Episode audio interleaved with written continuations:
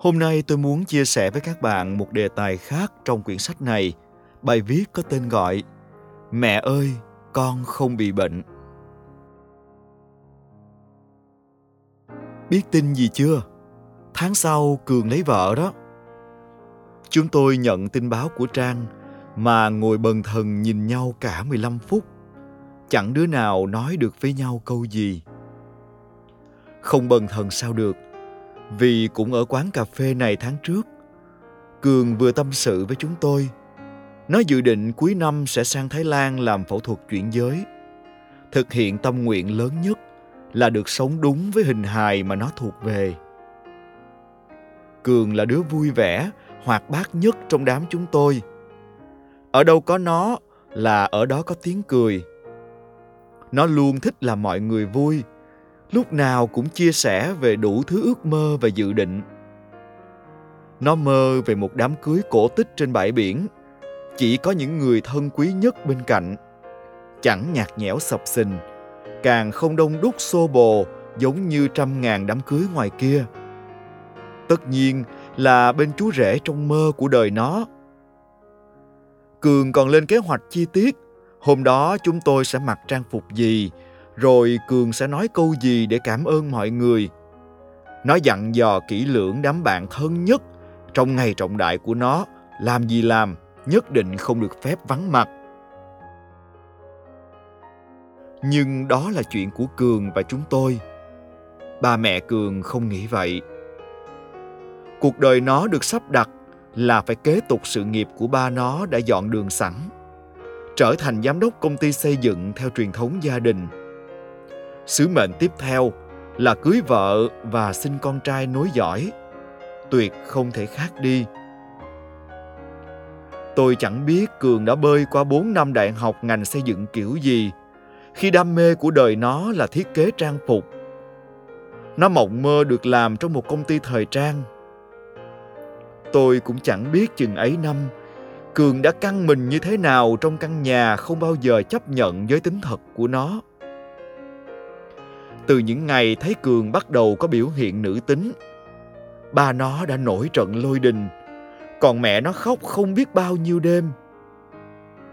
Mẹ Cường phải lật đật dắt con đi khám bệnh, chạy chữa đủ nơi, thậm chí đi coi bói, rồi mời cả thầy về để trục vong nữ đang đeo bám con trai mình. Mặc cho Cường có giải thích bao nhiêu, có cố công học hành, chứng minh mình vẫn là người có năng lực, chứ không phải là loại BD vô dụng, sỉ nhục của gia đình. Trong mắt ba mẹ nó, tất cả đều không có ý nghĩa. Vậy mà gặp chúng tôi, Cường lúc nào cũng cười và thích chọc mọi người cười. Tụi tôi thương đứa bạn, hẳn đã nỗ lực rất nhiều để giấu đi những khoảng lặng và nỗi niềm của riêng mình.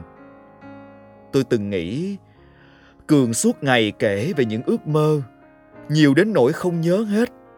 Có phải vì đời sống thực tại của nó quá u ám? Những khát khao của nó đã chẳng hề được gia đình ngó ngàng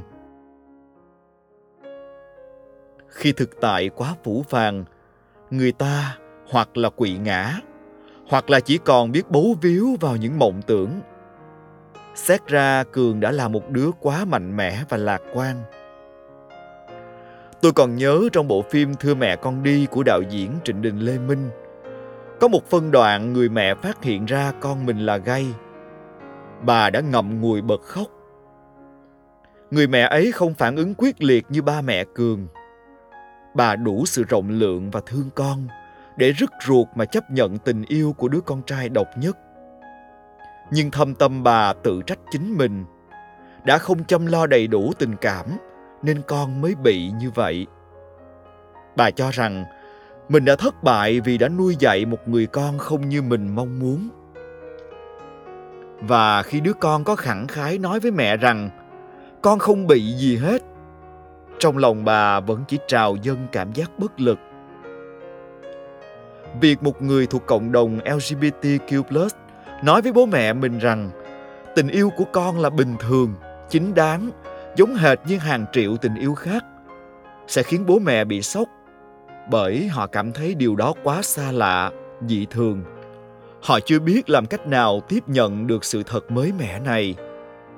Và nếu bạn không chỉ đơn thuần muốn yêu một người cùng giới, mà còn muốn thay đổi hình hài bố mẹ sinh ra, với bố mẹ chúng ta, đó là một cú sốc dường như không thể chấp nhận được vậy nên đã có những đứa con làm liều, quyết tâm thoát ly để lựa chọn cuộc đời mình mong muốn.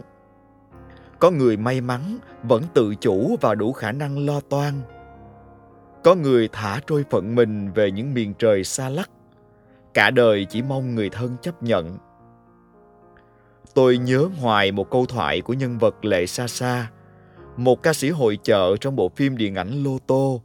Cô ấy đã nói tụi chị có nhà, nhưng tụi chị không dám nhớ. Bởi mỗi lần nhớ nhà là thấy có lỗi với mẹ cha. Và có những người con khác như cường, mang nặng một chữ hiếu, không dám làm cha mẹ phiền lòng. Để rồi sau hết những mạnh mẽ bản lĩnh ngoài đời, cuối cùng vẫn đành cam chịu một số phận được sắp đặt. Ba cường ra một tối hậu thư, nhất định phải cưới cô gái này phải sinh cho ông bà một đứa cháu.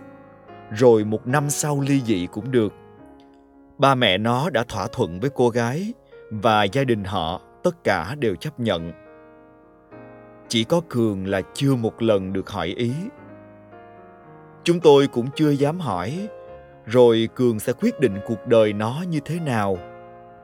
Sẽ nói hết với ba mẹ về quyết định chuyển giới, rồi mặc kệ sự phản đối, vẫn sẽ quyết tâm thực hiện sẽ không chấp nhận một đám cưới giả dối với một người nó chẳng hề yêu. Có lẽ cường cũng đã đủ rối bời với hàng trăm suy tư. Bởi lựa chọn kiểu gì thì cũng là một bên đau khổ. Câu chuyện vẫn để ngỏ. Tôi thấy điều đau lòng nhất cuộc đời này là khi hai người thương nhau phải đứng trên hai chiến tuyến. Nghe thật nghịch lý, nhưng có những người thương nhau mà lại chọn cách làm đau nhau, kỳ vọng nhau, nhưng chẳng hay mình đang cản trở tự do của họ. Chỉ mong một ngày, bố mẹ có thể hiểu, thời đại đã đổi khác. Giá trị quan và hiện thực cuộc sống đã không còn như xưa. Họ sẽ chấp nhận con mình, chỉ cần là một người tử tế giữa cuộc đời. Có đam mê và biết sống hết mình đã là một điều may mắn việc con sống trong hình hài nào. Chọn lựa tình yêu ra sao? Hãy để con tự mình quyết định và chịu trách nhiệm. Vì vốn dĩ, con không bị gì cả. Cảm ơn các bạn bởi vì đã lắng nghe trọn vẹn podcast ngày hôm nay cùng với tôi. Xin chào và hẹn gặp lại trong những tập tiếp theo. Hãy luôn nhớ đón nghe tôi nhé. Bye bye.